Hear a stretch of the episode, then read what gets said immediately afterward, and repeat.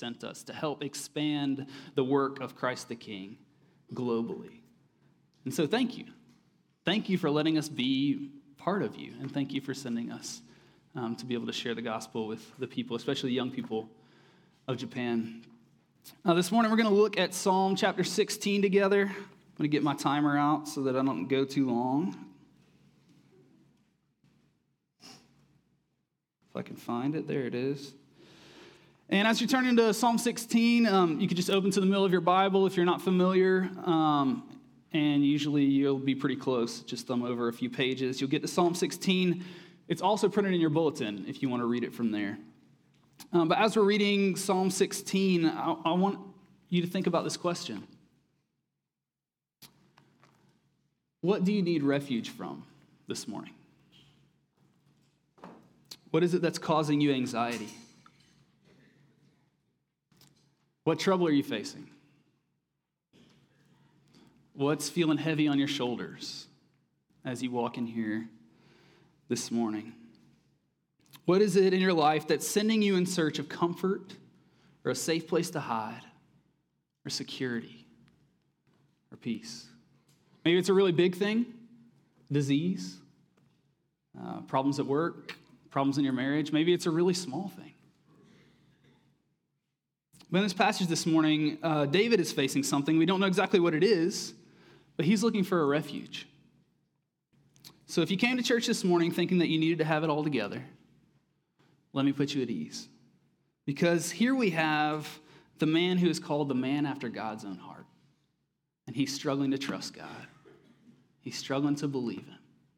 He's wrestling with problems in his life. Sometimes as Christians, we think we're not supposed to have troubles because we're Christians, and then we feel embarrassed about the troubles that we have, and we hide, and we come into church, and we sit, and we leave, and we don't talk about them. But I want you to know that CTK is a place where you're free to struggle. So this morning, what is it that's burdening you? And the question is, what do you do with that struggle, with that burden? Where do you turn? Let's read Psalm chapter 16 and see what David does. Preserve me, O God, for in you I take refuge. I say to the Lord, you are my Lord. I have no good apart from you. As for the saints in the land, they are the excellent ones, in whom is all my delight. The sorrows of those who run after other gods shall multiply. Their drink offerings of blood I will not pour out, nor take their name on my lips. The Lord is my chosen portion and my cup. You hold my lot. The lines have fallen for me in pleasant places. Indeed, I have a beautiful inheritance. I bless the Lord who gives me counsel. In the night also my heart instructs me. I have set the Lord always before me. Because he is at my right hand, I shall not be shaken. Therefore, my heart is glad and my whole being rejoices. My flesh also dwells secure. For you will not abandon my soul to Sheol, or let your Holy One see corruption. You make known to me the path of life. In your presence there is fullness of joy, and at your right hand are pleasures forevermore. This is the word of God. Thanks be to God. Let's pray together.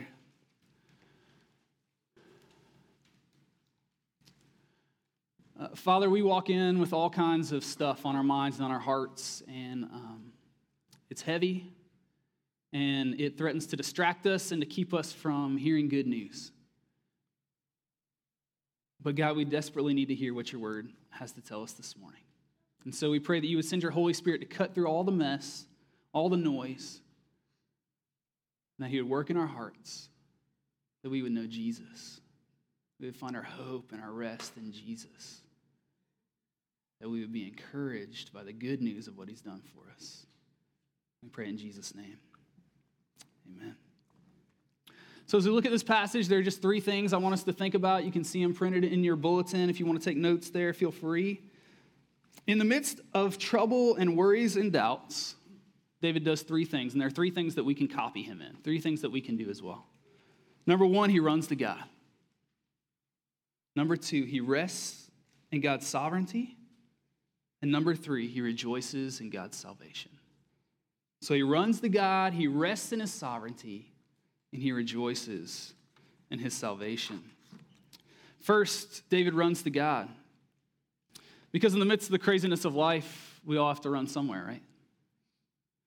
I went to Hilton Head this last week with my in-laws, and we went to a place called Harbortown. Has anybody ever been to Hilton Head before? Been to Harbortown? If you have, maybe you're familiar with a guy named, Greg Russell. He's a guy who stands under this big, huge oak tree called the Liberty Tree. Every single night of the week except for Sunday, and he plays music. He writes a lot of children's songs. I don't even know where that came from. I'll leave it there. Maybe not. I'll put it under here. So he writes music, he's playing children's songs, and it's free, so of course we as missionaries have to go to it. It's obligatory. So we show up, and we're having a good time. He's making jokes, he's singing songs, but then we see thunderclouds that start to appear in the background. And he stops, and he makes an announcement. Guys, if it starts raining, if it's just a little bit of rain, we're going to be fine. We can just stay here.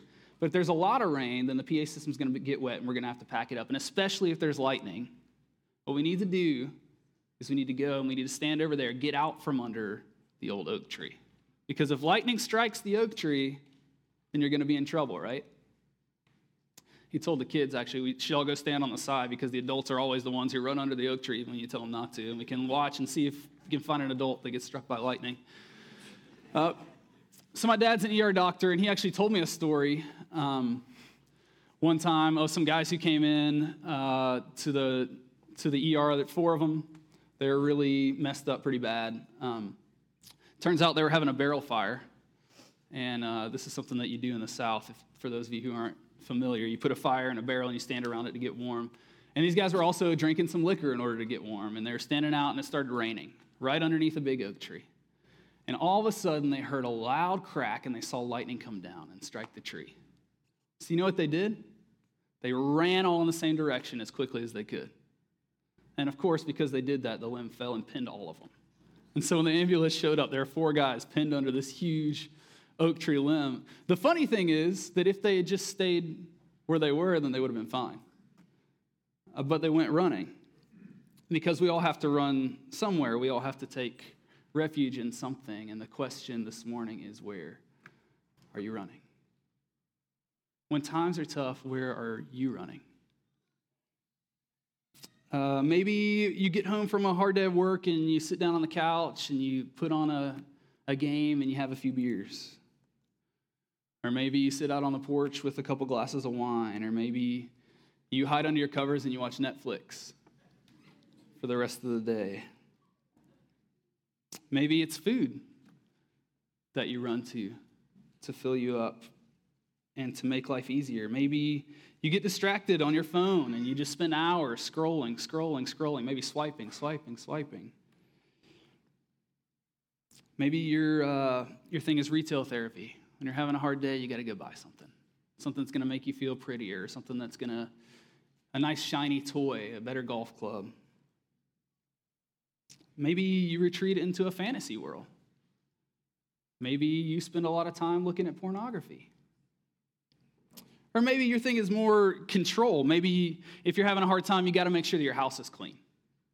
Because you need a place when the chaos of life is all around you. There's got to be one place. I see some people laughing.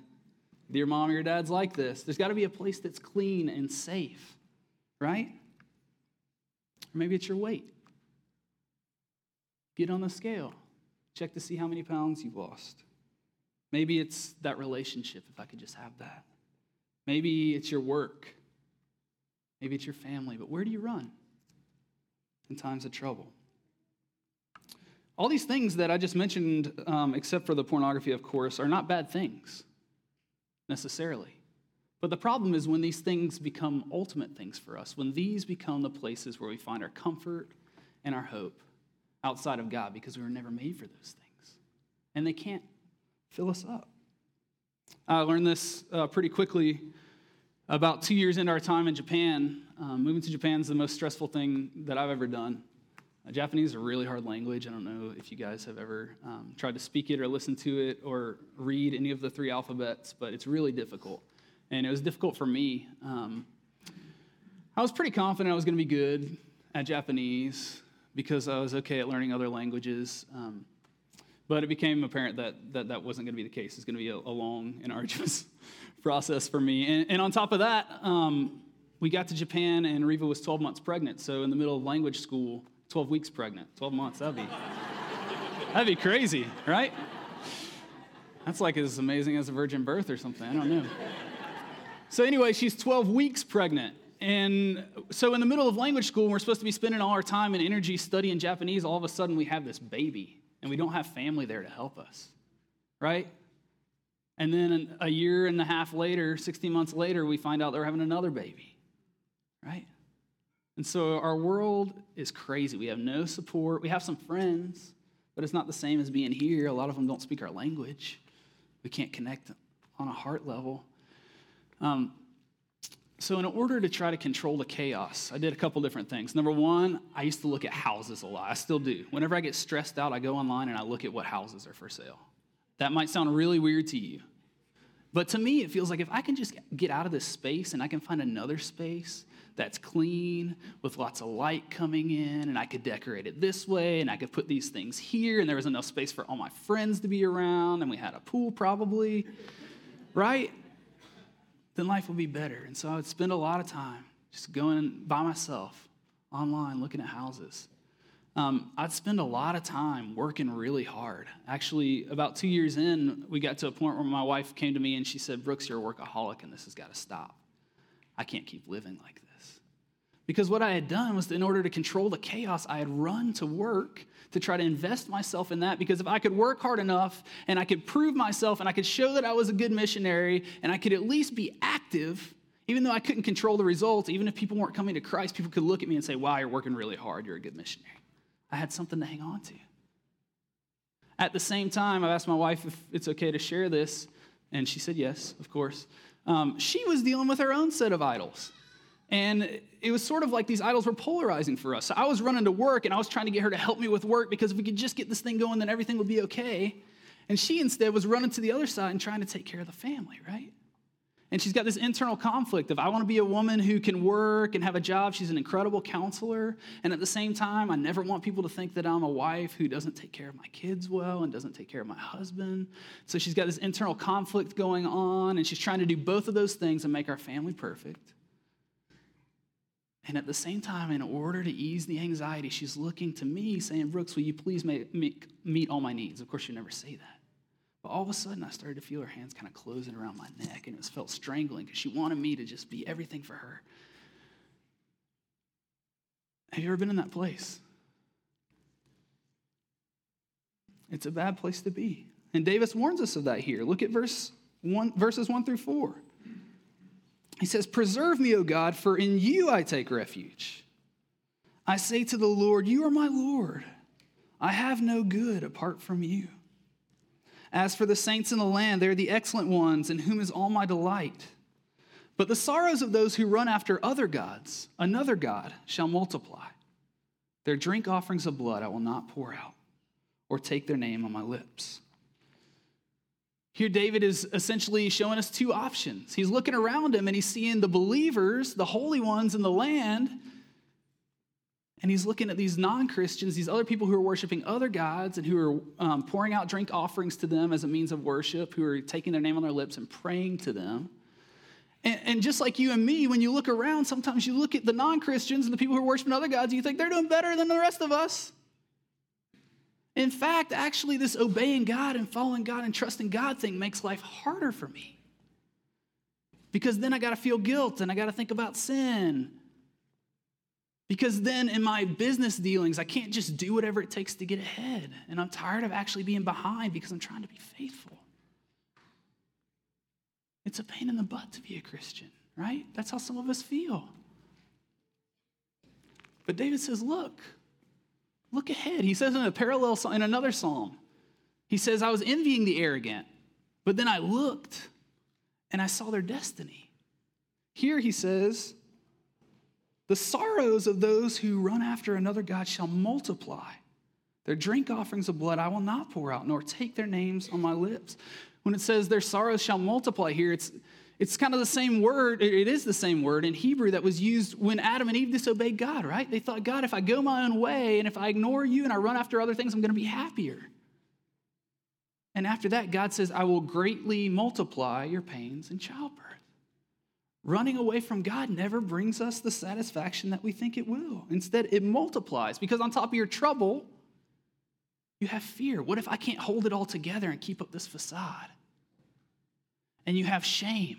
If people knew what I've been doing, what I've been running to. And you have guilt before the God who made you and before whom you will one day stand in judgment. So your sorrows are multiplied exponentially. And David wants to warn us of this. And he says, instead, don't run to those things. Don't worship other gods. Don't even flirt with them. Instead, would you run to God? Verse 2. Verse 1, preserve me, O God, for in you I take refuge. I say to the Lord, you're my Lord, you're my master. Apart from you, I have no good thing. I have no good apart from you. Because David recognizes, looking at these other people, their sorrows increase. They multiply. But God himself is goodness.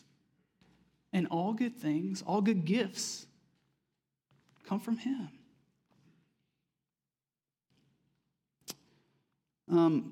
So David runs to God instead of from idols. But David also, look at the saints in verse 3. He also runs to the saints. It says, they are the excellent ones in whom is all my delight. David finds great delight in the saints. And I wonder if you see the people of God, look at the people next to you, as a great delight or as a burden.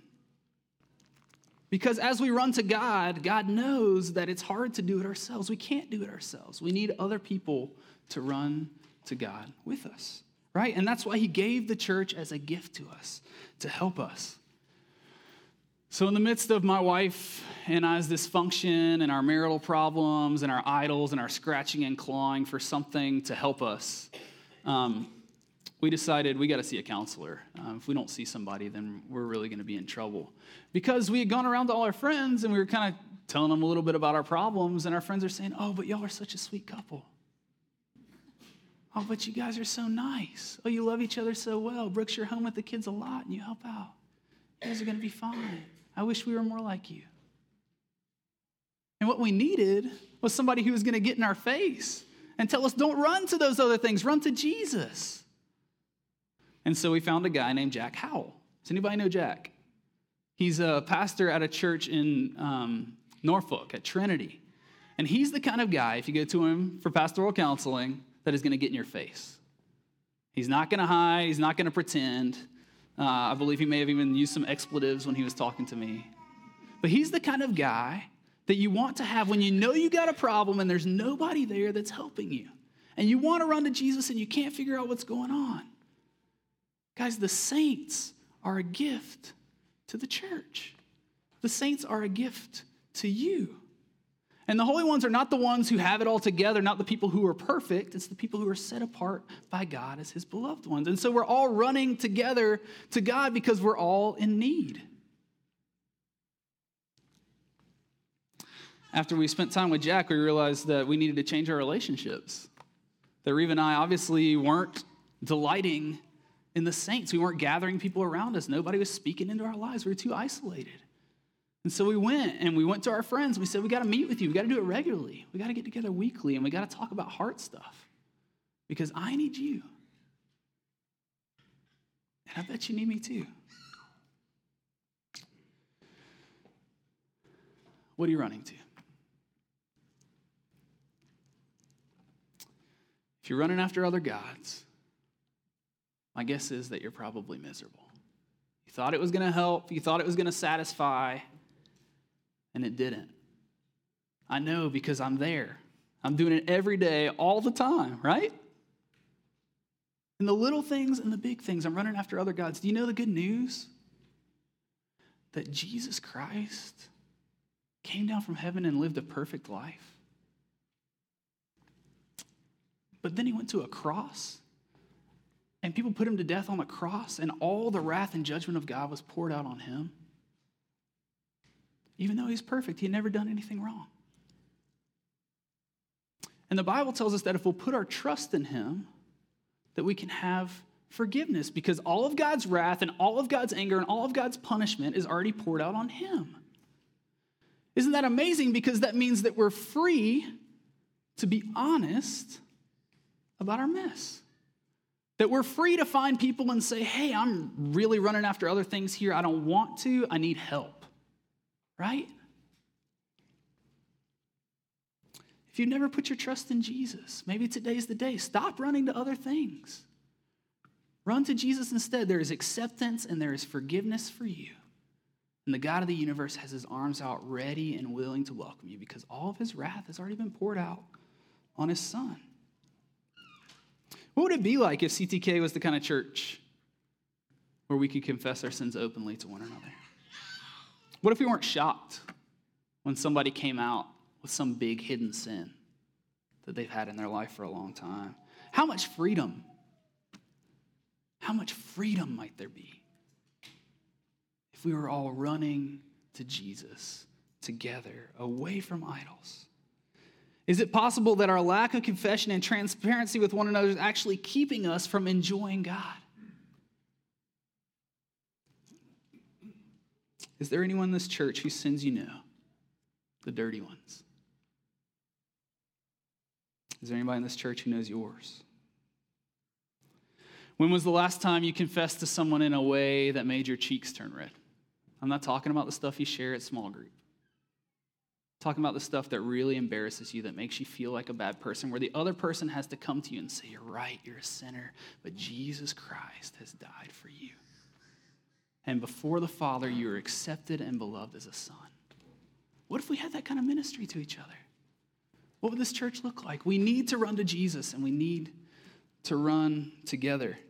But not only do we need to run to God if we want real comfort and help and peace when we're struggling, we also need to rest in his sovereignty. And specifically here, we see that we need to rest in his sovereign plan for us. Because our problem isn't just that we don't run to God when we're in distress. It's that sometimes we're running to him and we're asking him just to take our problems away. Have you ever done that? I do it all the time. Jesus, help me. I got a problem. Take it away. Make it better. God, fix my situation, please, whatever you do. And it's not bad to run to Jesus. There's nothing, and ask him to take away our problems. There's nothing wrong with that on the surface. God tells us to cast our cares on him because he cares for us. He wants to hear about our problems. He tells us to ask him for anything we want, and if it's good, he'll give it to us so we can run to him and we can ask him to help us in the midst of our trouble. And at the same time, what if taking away the problem isn't what's good for us? What about the thing that you prayed for and it's stuck around? It's possible to want God to fix your circumstances, but not want God himself. You say that again, it's possible to want God to fix your circumstances, but not to want God himself. And David says that's a danger because there's no safety there. Look at verses 5 and 6. The Lord is my chosen portion and my cup. He holds my lot. The lines have fallen in pleasant places for me. Indeed, I have a beautiful inheritance. The words here, portion, cup, lot, boundary lines, inheritance, would have made the original readers of this, the Israelites, think of what? The land of Canaan. It was the inheritance that God had given them because they had been slaves for a really long time in Egypt and they had nothing. And God brought them out and he brought them into a good land and he gave them their own space where they could work for themselves. And it was a good land. It was flowing with milk and honey, and he divided it up between all the tribes. And not only that, but he said, every 7 years, you know what we're going to do? We're going to have a time where if for some reason you had to sell your land in order to pay a debt, you get it back. Nobody can keep your land from you forever. Now that's a pleasant inheritance, don't you think? But what David is telling us here is that there's something better than the land. There was actually one tribe in Israel that didn't get land apportioned to them, and it was the Levites. In Deuteronomy 18, Verses 1 and 2, it says, the Levitical priests, indeed the whole tribe of Israel, are to have no allotment or inheritance with Israel. Listen, why? Because the Lord is their inheritance, as he promised them. I wonder how you feel about that. If all else was taken away, could you be content with God alone? About 6 years ago, my wife and I were trying to have a baby. We were really excited because all of our friends were having babies, right? So, of course, we need to have a baby. That's what you do when everybody else starts having babies. And then you start getting a little jealous, right? This person, they just looked at each other and she got pregnant. How'd that happen? So it took us a little while to try to be able to conceive, but God gave us two babies. At the same time, twins. And we were so excited. We were so thankful. And then about 9 weeks later, after we got back from a vision trip to Japan, we found out that God had taken those babies away. That they had died in the womb. We really wanted those babies. We're really excited about having those babies. And it was really hard for us when God took them away. Actually, I'd probably say that we were shaken to the core. I mean, that was devastating for us. We hit absolute rock bottom. But through that process, one thing that we learned is that our greatest delight, our cup, our portion, had not been God. And we didn't trust him to hold our lot and to plan our lives for us. Our greatest hope and our portion and our cup was having babies when everybody else was having babies. And I don't say that to make light of it because it's not an easy thing. We still grieve. But when things were going well, everything looked fine on the surface, and as soon as we hit rock bottom, we were revealed for who we really were and our hope for what it really was. God could have given us the kids, but not given me himself. He could have given us the gift and we would have missed the giver. But instead, in that moment, God gave us what is best, and he met us in a way that we've never been met before. If you've gone through deep suffering, you know what I'm talking about. If you haven't, talked to somebody who has. It's hard to explain, but they'll tell you. Well, about 2 years later, like I said, we were on the plane over to Japan, and Reva was 12 weeks, not 12 months, pregnant. We had Quinn in November, and then the next April, all of a sudden, we had another one. So God had answered our prayers for a baby. He had given us what we asked for, and then he had given us more. He had given us another one. God's so gracious. You know what my first thought was when I heard we were pregnant with the second one? God, we're not ready yet. Can't we put a little more space in between them? We have a friend, and they have 5 kids, and every one of them exactly 2 years apart. I was thinking that'd be nice, wouldn't it? But now, all of a sudden, we were looking at 2 kids under the age of 2, and I still hadn't learned that I could rest in God's sovereign plan. Whether he's taken away the babies or he's given me too many at a time, I still hadn't learned that God was my portion and my cup. Not having babies or not having a certain number or not. I wonder what you're doing or how you're doing at the moment and learning to rest in God's sovereign plan. Is he your portion and your cup?